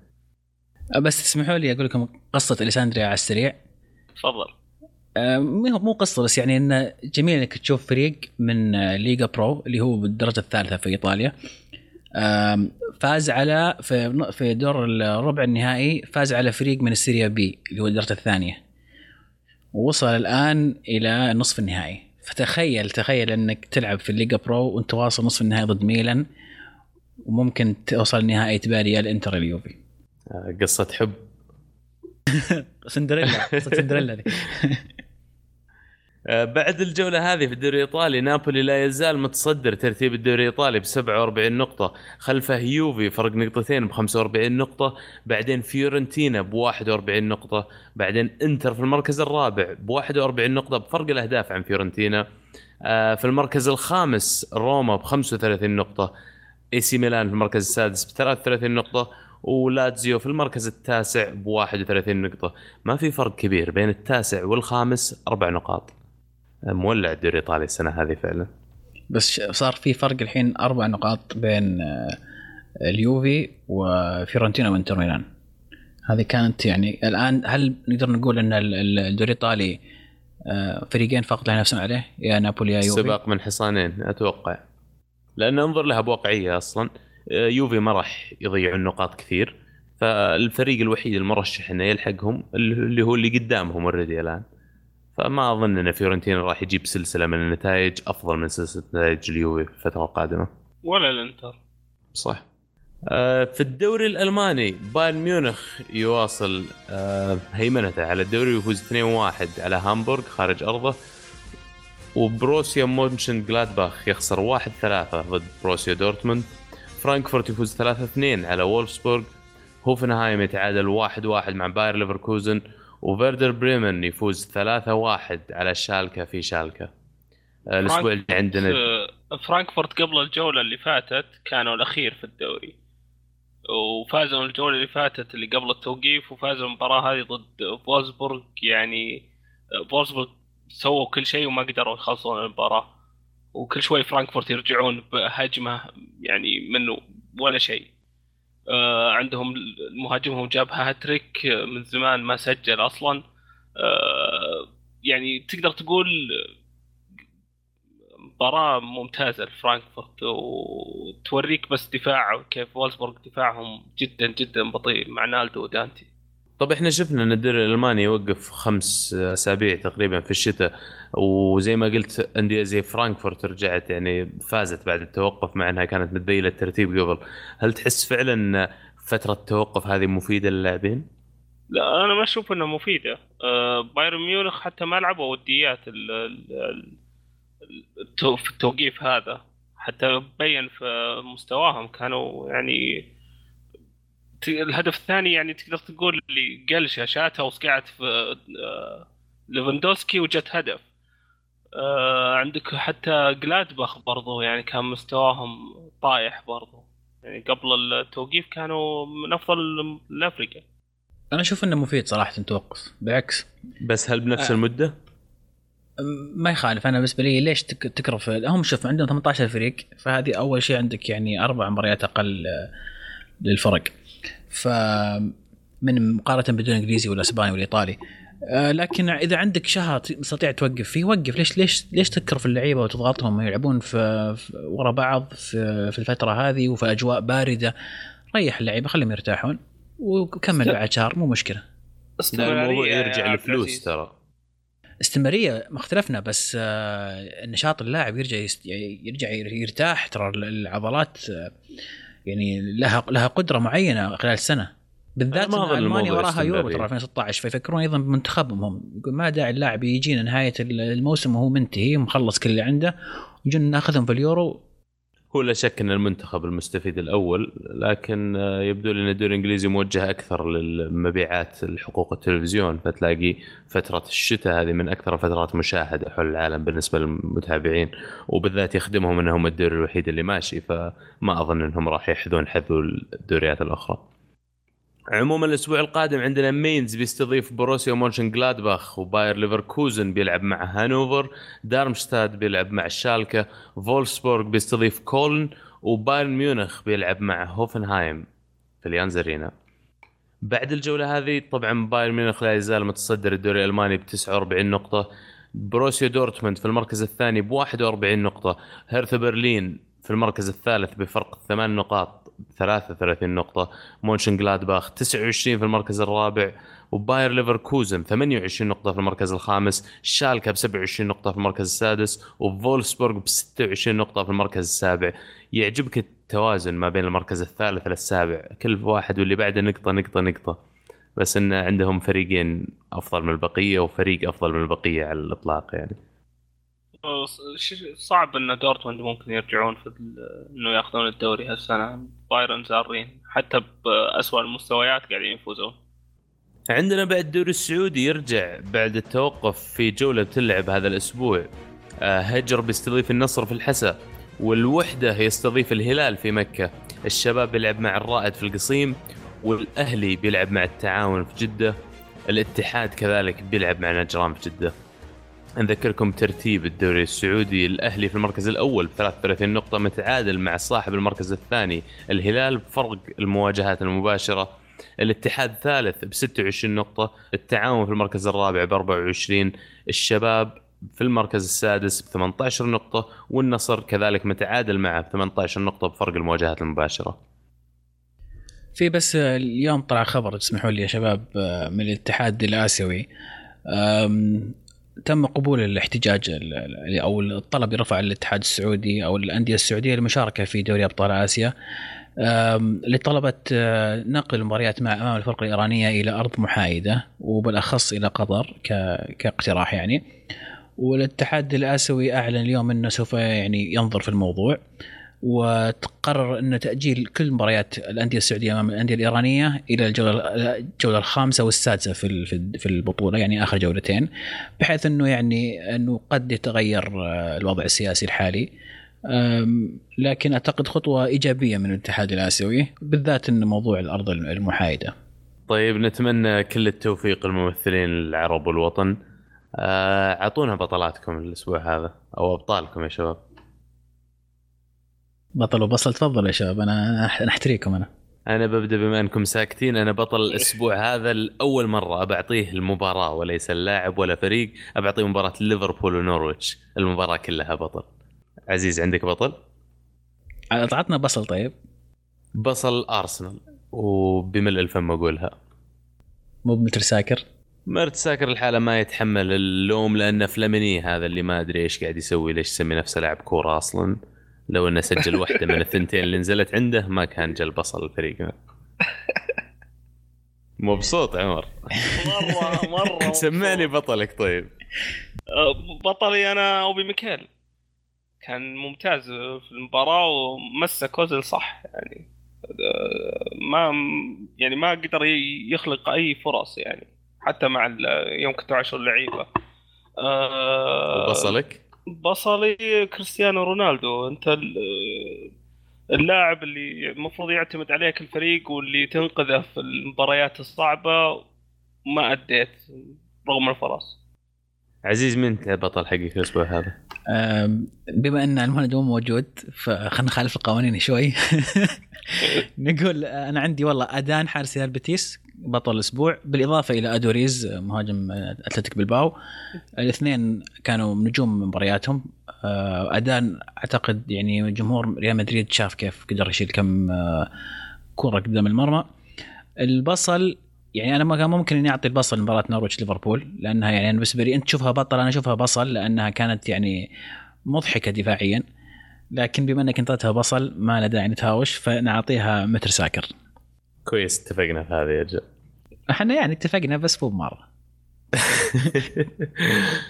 وصلنا لفقرتنا المفضلة في البرنامج حقنا اللي هو تفاعلكم معنا وأسئلتكم، لأن ما نستغني عنها. سمعنا إيش عندنا عزيز الأسبوع هذا؟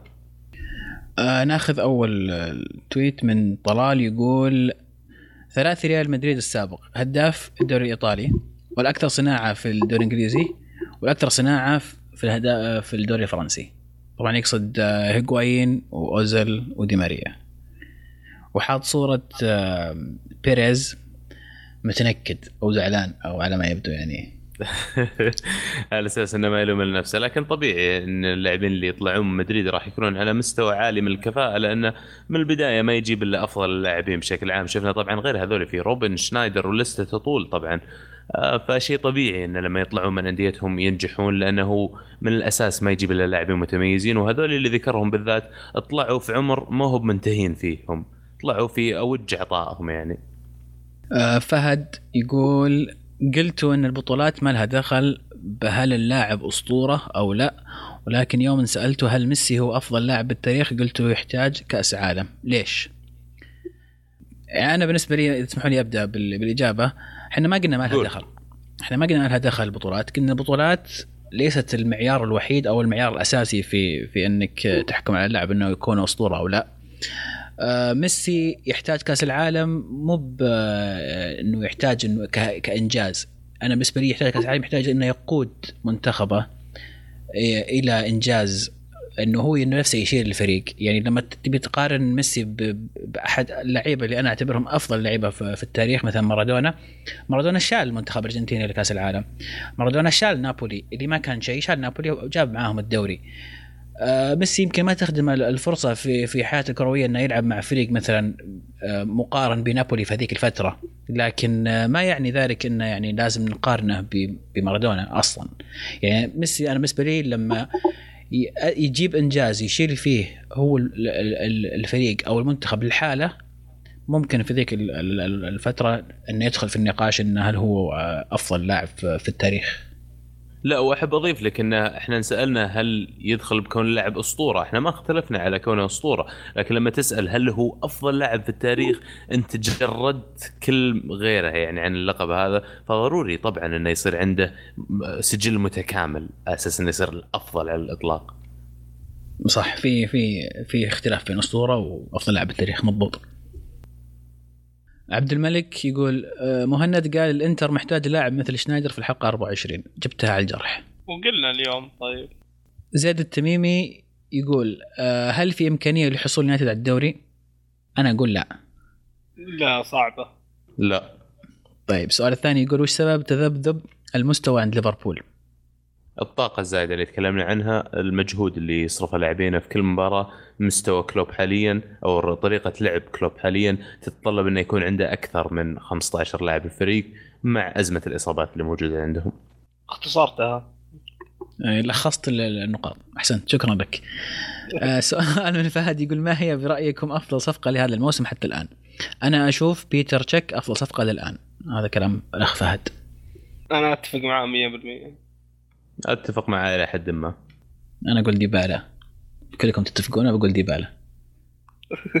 عناد السالفة، لا بس تنويع يعني تشكيل مو بحلو، إذا كلنا اتفقنا ترى ما تصير حلوة السالفة، عرفت، لازم نختلف شوي. على السعر أخذوه ببلاش وصدق هو تقدر تقول نص الفريق، إذا هو فعلا تشيك يمكن أهم صفقات الصيف، بالإضافة إلى كوستا لاعب بايرن. صح. أحمد يقول بعد مباراة نورويتش هل تعتقدون أن ليفربول معه أسوأ دفاع في فرق التوب عشرة؟ والله الأرقام ما تكذب، يعني هم الظاهر أكثر فريق مستلم أهداف في الأول عشر فرق أو اثنا عشر فريق، أربعة وثلاثين جول داخل عليهم أو اثنين وثلاثين جول، معليش، فالأرقام ما تكذب. عبد الملك خالد يقول أكثر لاعب مظلوم إعلاميا محليا وعالميا. سؤال صعب. أنا بالنسبة لي ماركيزيو، قد يكون ماركيزيو وبرزالي، لأن هذول اللعيبة اللي أنا أمامي دائما أشوفهم وأحس إنهم يعني ما ما أخذوا حقهم إعلاميا. أحب أقول يمكن إيجالو بشكل عام، اللاعبين الأجانب في الدوري الإنجليزي لما يتفلتون ما لهم قيمة، لكن اللاعب الإنجليزي لو يسجل جول صار أفضل لاعب في العالم. أكويرو أيضا انا احس أكويرو ما زال ما زال مهما تكلمنا عن أكويرو ما زال يعني ما اخذ حقه اعلاميا فعلا. لو تقيسه بس على مهارته في كرة القدم هو أفضل لاعب على الإطلاق في الدوري الإنجليزي. في سؤال مع عبد الملك يقول مانشيني لا جاي يحط الخطة يفكر ولا لا؟ وأيضا مثل إنتر سجل فاول. أسئلته صح عبد الملك. أتوقع يفكر واجد هنا المشكلة. لا هذا عبد الملك ثاني غير عبد الملك الأول. هذا إنتراوي هذاك يوباوي. آه مانشيني تكلمنا إحنا أنه ما عنده استقرار في في الخطة وما أدري هو يفكر ولا لا. آه ما أدري يمكن هذه استراتيجية يجرب. تذكرون أيام السيتي كيف كان؟ ما كان يسوي كذا. كان مريح اللعيبة مهاجمين الدكة. يوفيتش كان ما يلعب وقتها كان معتمد، وقبلها كان معتمد على تافيز و... وأقوى لا بيلمي برضه من بغلطان. ولا تنسى الإمكانيات اللي موجودة عنده كانت في مان سيتي أكبر بكثير من اللي موجودة عنده حاليا في إنتر. فتدريب فريق عنده مستوى عالي من الكفاءات يسهل لك وضع الخطة واختيار التشكيلة. متى أنت تسجل فاول؟ لما يقضون جزء من وقت في تدريباتهم على الفاولات. يتهيألي ماشيين حتى من أيام السيتي مو من المدربين اللي يؤمنون أنه ضروري تخصص جزء من وقت التدريبات للتدريب على الكرات الثابتة. أنا أوافق الرأي بعض الشيء. الفرق الصغيرة أكثر هي اللي تبذل مجهود أكبر لأنها تبغى تسجل جول من أي فرصة. فبالعكس ما أظن أنه مقياس نجاح ولا فشل أنك تسجل فاول. طيب حسن يقول رأيكم في مستوى خضيرة وتطوره كبير وتطور كبير في لعبه، ولا تعتقدون أن بوجبا مهتم بناحية الاستعراض أكثر من لعب جماعي وعدم إشراك زازا؟ أخوي حسن رأيك في مستوى خضيرة. خضيرة ممتاز، شارك مع جميع المباريات شارك فيها خضيرة اليوفي ما خسر. زي ما قلت أول خضيرة ممكن تكون أفضل صفقة لليوفي الموسم هذا في حال إنه يقدر يحافظ على مستواه وبعيد عن الإصابة. طبعاً لأن اللاعب عرفنا كثير إنه إنه إنه جه إصابات، ولكن بطل العالم ما يختلف عليه اثنين، لاعب ممتاز وفاد يفيد الفريق هجومياً ودفاعياً. بوجبا استعرض لا هو هو أسلوبه هو لعبة بوجبا يعني بهذا الأسلوب، لكن أحياناً في آخر الدقائق نعم يأخذ الكرة عند عند الركن ويسوي حركات استعراض من نوع من تضييع الوقت، نوع من الاستفزاز الخصم، يعني نوع من اللي ذكرته أنت يا عبد الله، نوع من الغرور في اللاعب شوي. هذا يعني اللي كنت بحكي عنه فعلا. أه. الغرور يعني جزء مهم. إحنا ما نتكلم عن الغرور السلبي، لا نتكلم عن الغرور هذا اللي اللاعب عنده الثقة إنه يمسك الكرة ويستعرض فيها قدام أحد عشر لاعب مثلا فريق المقابل قاعدين يندفع لهم، ترى هذول عشان يلعبون كرة، فهذا على مستوى عالي من الكفاءة حتى لو كانوا فرق صغيرة. فضروري وجود هذا هذا الغرور أو أو لمسة الثقة عند اللاعب. ولا اليوم جاء الوقت اللي احتجته فيه عطى الثرو لديبالا يعني بالضبط. يعني حتى استعراضه يعني أحيانا يضيع الكرة، كان استعراضه عادة يسحب لاثنين هو هو ماشي عادي يعني، فيا بكنترول يا بحركة من هنا ولا هنا. فأنا أشوف أن استعراض إيجابي، لكن إذا ما ما بالغ يعني وما زاد عن حده. طبعا عدم اشتراك زازا أنا أشوف أنه تدريجيا زازا قاعد يخف تشكيله، يعتبر المهاجم الرابع، شارك في مباراة لاتسيو كان أداء ممتاز جدا، كان أفضل لاعب في المباراة، حرث الملعب حرث وهو طالع صفقة جولة للجمهور، فلاعب صغير يحتاج وقت. أرسنال كان مهتم فيه ترى خلال الصيف الماضي واللي قبله، لكن ما رضي. أتوقع حتى الحين وست هام أتوقع في في الفترة هذه في يناير كانوا يبونه، لكن رفض رفض اليوفي يتخلون عنه الفترة. وحتى زازا رافض يطلع، يقولون يعجبني اللاعب اللي اللي اللي لا بقعد بثبت نفسي بحاول، إذا ما ضبطت بعدين نشوف، ما يستسلم على طول يعني. أيضا حسن يقول استمرار مستوى مانشستر الممل وليس يونايتد ومشكلة الوسط وهجوم. هو كل ما اعتمدوا على فليني إنه يرفعون الكرة الراسة وإنه يرجع الكرة وإنه روني راس حربة، كل ما ما شفنا شفنا عقم في الدفاع عندهم. فعلا مستواهم ممل ممل مستواهم مرة جدا جدا جدا. وأتوقع حكينا عن هذا الموضوع كثير، إن فان خال سبب رئيسي الموضوع هذا. طبعا خلال عيد الكريسماس الماضي حقهم يقولون إن إد وودورد تكلم معه مرتين وثناه عن قرار الاستقالة، ففان قال يقولون كان مستعد بيمشي من الفريق، لكن يبدو لي إن زي ما تكلمنا إدارة مانشستر عاقلة وما تبغى تتسرع باتخاذ القرار، خصوصا إن مانشستر ترى لو شفتوا بدأ يعود صار مركز الرابع الآن. إذا تأهلوا للشامبيونز السنة هذه يقدرون يحطون مدرب آخر الصيف وبعدين يشوفون وش حالهم. محمد الزامل يقول تتوقعون بهذا المستوى وش بيسوي برشلونة بأرسنال في الكامب نو؟ والله يعني فعلا هو هذا السؤال الطبيعي والبديهي انه ينطرح، لكن باعتقادي عادة احنا ضد الفرق الكبيرة ممكن نقدم مباراة جميلة، شفنا نسويناها ضد بايرن ميونخ. ممكن لو جت المباراة نيمار ما يلعب، ميسي ما يلعب، سواريز ما يلعب، أي واحد من هذول يفقدونه ممكن نسوي شغل. ضروري أنا أتوقع أنه ما يشرك مرت ساكر إذا بيلعب خط دفاع عالي، لازم يلعب خط دفاع مرة قريب من المرمى إذا بيلعب مرت ساكر. محمد يقول وش مطلوب من هيدينغ ذا الموسم، وتتوقعون ليستر ياخذ الدوري أو على الأقل تأهل للتشامبيونز؟ مطلوب من هيدينغ يحاول يجمع أكثر نقاط مو يعني يقدر عليها، ما أتوقع أنه طالبين منه مركز معين، بس إذا يقدر يرجع الفريق لأوروبا ليج على الأقل أشوف أنه كويس ممتاز. صراحة صعب الشامبيونز. و... بالنسبة لليستر مركز الثاني أنا أتصور بيخلصون الموسم. والله أحس أحس أنه ممكن يطيحون زيادة يا أخي أكثر من ثاني، أحس الرابع بكثير. لا لا تنظر لها واقعيا، ترى المشكلة لو أن أرسنال قاعد يؤدي، لو مانشستر يونايتد قاعد يؤدي، لو الفرق اللي وراه قاعد تؤدي، ما في أحد واقعيا قاعد يسوي أحسن منهم حاليا. لا ممكن مان سيتي في الفترة الجاية، لكن غير كذا صعب تشوف فريق ثاني يتعداهم. أنا توقعي الدوري الإنجليزي الموسم هذا البطل مانشستر سيتي، والمركز الثاني ليستر سيتي، وأرسنال الثالث، وراح تق... راح يقوم حرب على الرابع، وفي الأخير يمكن يأخذها توتنهام. هاد فريقهم كويس. وبعدين نفوز بالشامبيونز ونطلعهم. لا لا الأسبان شاركوا بخمس فرق الموسم الماضي أو الموسم هذا، فالقانون ما طبقوه هذيك الموسم اللي على توتنهام مساكين. كانت حلوة صراحة. مسير إبراهيم يقول أكثر لاعب كرهته بعد ما طلع من فريقك؟ أديبايور، فان بيرسي، سمير نصري. ما قال تشكيلة اللاعب اللي كرهتهم، قال أكثر لاعب كرهته. مستعد اسوي التشكيله من خمسة وعشرين لاعب لو حبيت. انا بالنسبه لي اللعيبه اللي تركوا اليوفي لما هبط للسيريا بي، لما هبطنا سيريا بي بالاخص، اللي طلع بعدها وتصرح تصريحات غبيه ضد الفريق مثل تورام وزمبرتا. ليه وش قالوا هم ذاك الوقت؟ تورام طلع يتكلم عن ان ال ان ال اليوفي يستاهل العقاب ومن هالكلام الفاضي، يعني يعني مو معقول ان لاعب لعب مع الفريق وكان موجود في ال في ال يعني شارك في ال في التعب والمجهود والانجازات، بعدين يطلع يقول الكلام هذا. على عكس زلاتان اللي لما راح الانتر الموسم اللي بعده كانوا حاطين على الفنيله شعار للدوري انك حقق الدوري، فزلاتان يأشر على الشعار يقول على الاقل انا لابس هذا عن جهد، اللي هو انه بطل الدوري الموسم الماضي، انه فعلا هو فاز بالدوري ما جاب من من المحكمه وهكذا. في فرق اللعيبه يعني. أنا بالنسبة لي ديفيد لويس بعد اللي سواه في مباراة السنة اللي فاتت ضدنا عرفت ليش الناس ما تطيقه. طيب معتز يقول في كل حلقة المهند يقول فانجال بنى فريق، هل تتفقون معه؟ وقارنوا بينه وبين بوكاتشينو مدرب توتنهام. يعني هو قاعد يحاول يبني فريق لكن ما توفق في موضوع أن الانتقالات ما لقوا أحد يوقعوا معه في الصيف.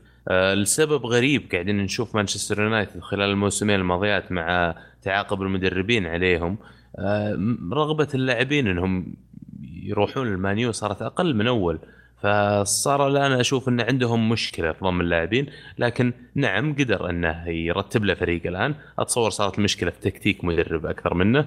بالنسبة لبوكيتينو مدرب توتنهام طبعا تكتيكيا انا اشوف انه افضل من فان خال، بالذات انه لكل زمان دولة ورجال، والزمن الحديث الان يتطلب مدرب تفكيره حديث، تفكيره متقدم، مثل ما شفنا كلوب ينجح، بوكيتينو يتهيأ من المدربين الواعدين وراح يكون له مستقبل كبير.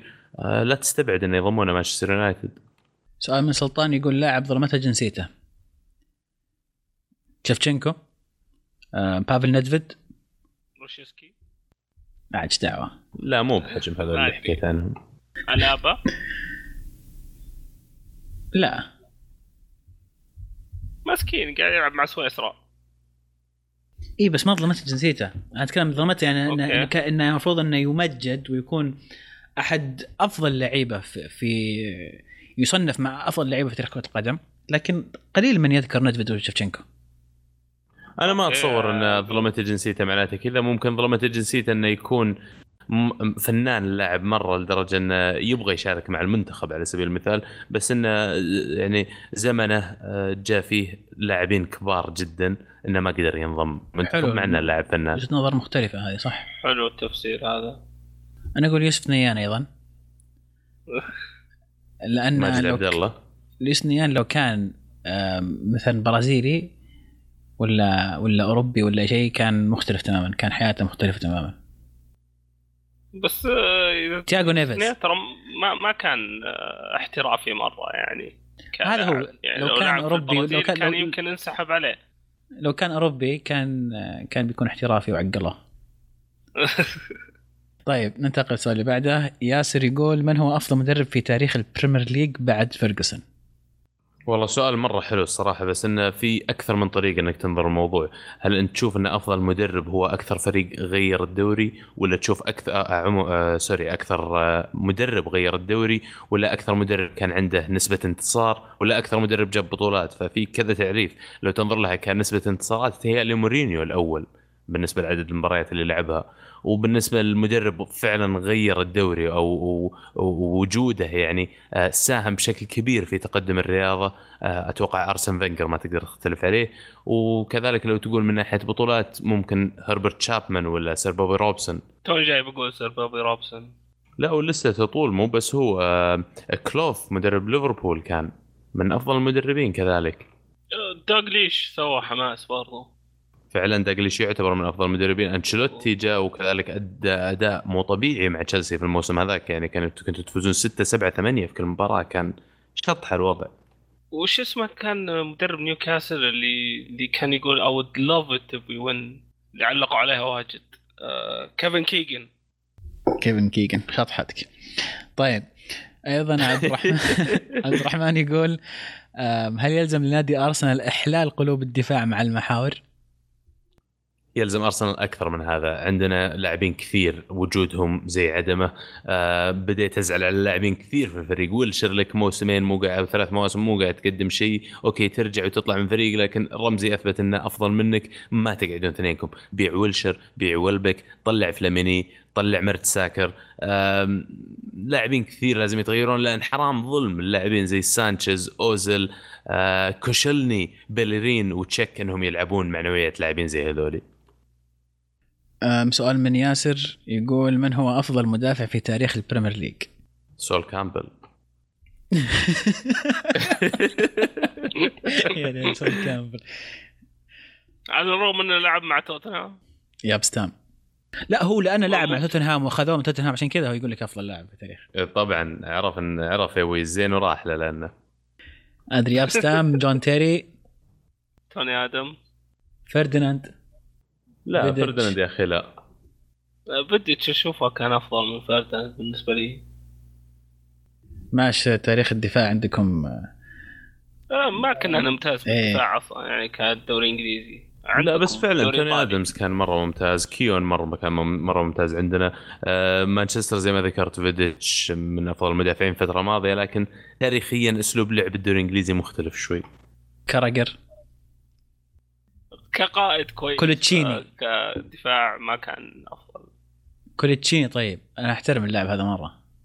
سامي هيبيا سامي هيبيا طيب طبعا كولتشيني أقولها عشان أدق بقى دوريكم الخايس ودفاعه. ما أدري عنك تطلع كولتشيني. أنتوا حقين الدوري الإيطالي وجهة نظركم شاطحة، فيمكن جايز لكم كولتشيني يعني شيء. لا تخيل، لا لا وش دعوة، بس إنه يعني يعجبني اللاعب إنه إنه ما تحرك من زمان مع نيوكاسل.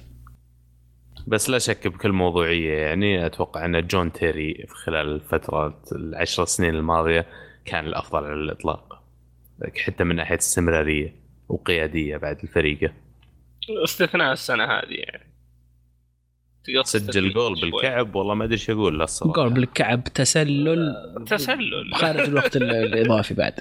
بس إنه يعني صح الموسم هذا، يعني إحنا ما نتكلم عن الموسم هذا، نتكلم عن شكل بشكل عام عن في تاريخ البريمير ليج، ممكن يكون يعني أحد الأسماء المرشحة لهذا اللقب. نأخذ سؤال أخير من ياسر يقول تتوقعون باتو يسوي شيء مع تشيلسي إذا تمت الصفقة؟ لا إن شاء الله ما يجي، يعني أصلا عندنا واحد مضروبة ركبته، تبي تجيب لنا واحد ثاني مضروبة ركبته ليش؟ طيب مو بهذا السؤال، ركز على السؤال. السؤال يقول توقع يسوي شيء. لا يجي ما بيه يجي عشان تسوي شيء. كاره الرجال. أصلاً يقولون هيدينك وقف الصفقة. هذا اللي أنا أسمع أسمع هيدينك يقول ما ما راح نجيب أحد أصلاً. يعني اللي كان يبي يسويه كان يبي يجيب رقبة اللي هي الشورت تيرم اللي هي شهرين أو لنهاية فبراير إذا ما أنا بغلطان. وما ما ضبطت مع مونتريال امباكت وهونوا عليها.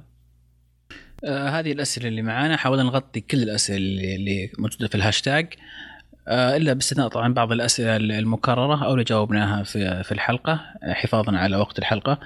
آه شاركونا أيضا الأسبوع القادم أسئلتكم على الهاشتاج الكورة هندسكور معنا ستة وعشرين للحلقة الأسبوع القادم. يعطيك العافية عزيز. أعطينا الجولة التوقعات الأسبوع القادم. الأسبوع القادم عندنا دربي الغضب ميلان أمام الإنتر. أيضا عندنا مباراة الصدارة في الدوري الإسباني برشلونة أمام أتلتيكو مدريد، ومباراة متصدر الدوري الإنجليزي ليستر سيتي أمام ليفربول. حلوة مباريات الأسبوع القادم، بس أحب أذكرك أن دربي الغضب هو هجر ضد الفتح في الحسن. وجهة نظرك أحترمها يعني، لكن نختلف معلش. شكرا. ختاما نشكركم أعزائي المستمعين على متابعتكم، ونحب نذكركم تتابعونا في تويتر، في ساوند كلاود وآي تيونز. سووا سيرش الكرة معنا بالعربي راح يطلع لكم الحساب. ما نستغني عن دعمكم دعمكم متابعتكم وكذلك تفاعلكم. شاركونا بآرائكم. وفي بعد عندنا بودكاست ثاني، بودكاست ألعاب، يتكلم عن الفيديو جيمز، عن البي سي، الأكس بوكس، البلاي ستيشن والنينتندو وجميع الألعاب على الأجهزة الأخرى. كانت الكرة معنا والآن الكرة معكم.